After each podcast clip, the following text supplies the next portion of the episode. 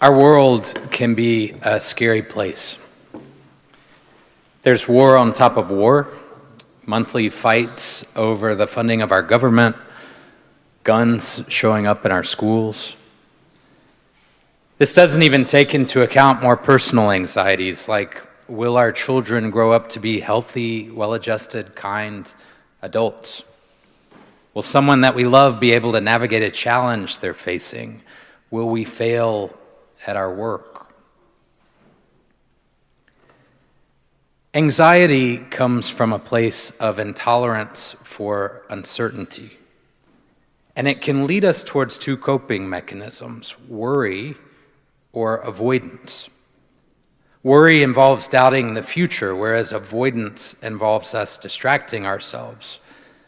Neither is particularly helpful over the long term. Brene Brown teaches that the healthiest way for us to move forward with our anxieties and fears is to acknowledge their presence rather than pretend as if they don't exist, but also not allow them to govern our behavior and instead be curious about why they keep showing up and what it is that they have to teach us.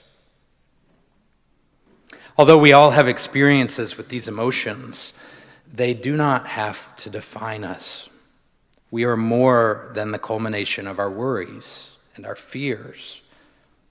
When we allow our worries and fears to consume us, we stunt our abilities to flourish and grow and evolve, hindering ourselves from living the lives that God dreams for us to live so that we can make our contribution to the common good.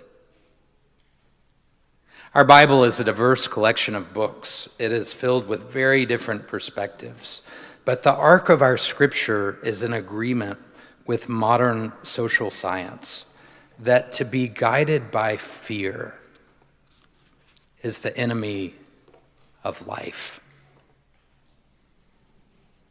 In this morning's gospel story, Jesus tells a parable about a wealthy person going on a long trip and entrusting his financial resources with three servants, giving them each a share of talents to look after.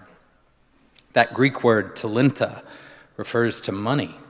One talent, which is the smallest amount that's mentioned in this story, was more than a working class person might earn over the course of their entire lifetime.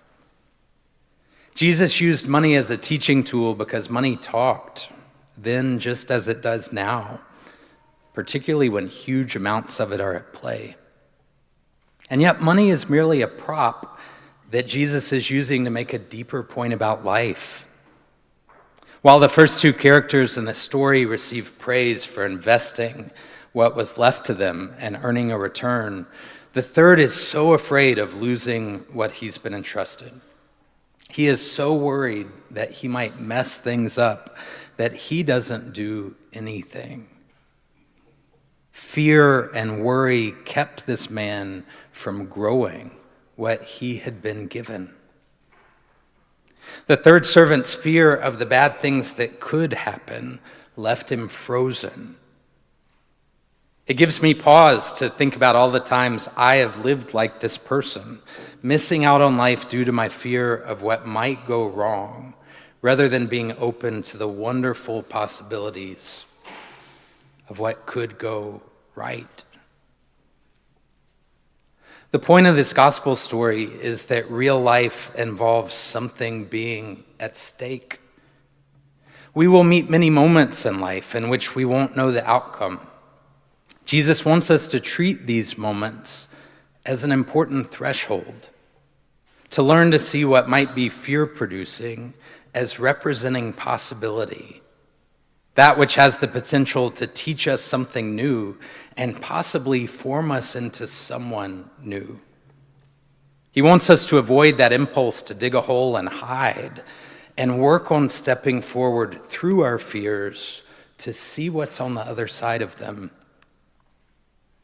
Parker Palmer calls this turning to wonder, not denying the gravity of our fears and worries but being curious about the miracles, mysteries, beauties, and tenderness that might be possible. You know, we're born with an ability to be curious. But when we leave our fears and worries unexamined and unchecked, they stifle our curiosity. Many of us think of curiosity as an intellectual pursuit, but what Jesus is teaching about is a deep, heart centered pursuit. The goal of which is not to know something with certainty, but to be open to the search. If curiosity is looking through the peephole of a door, what Jesus is encouraging us to do is to turn the knob of that door and go through the doorway and experience what's on the other side.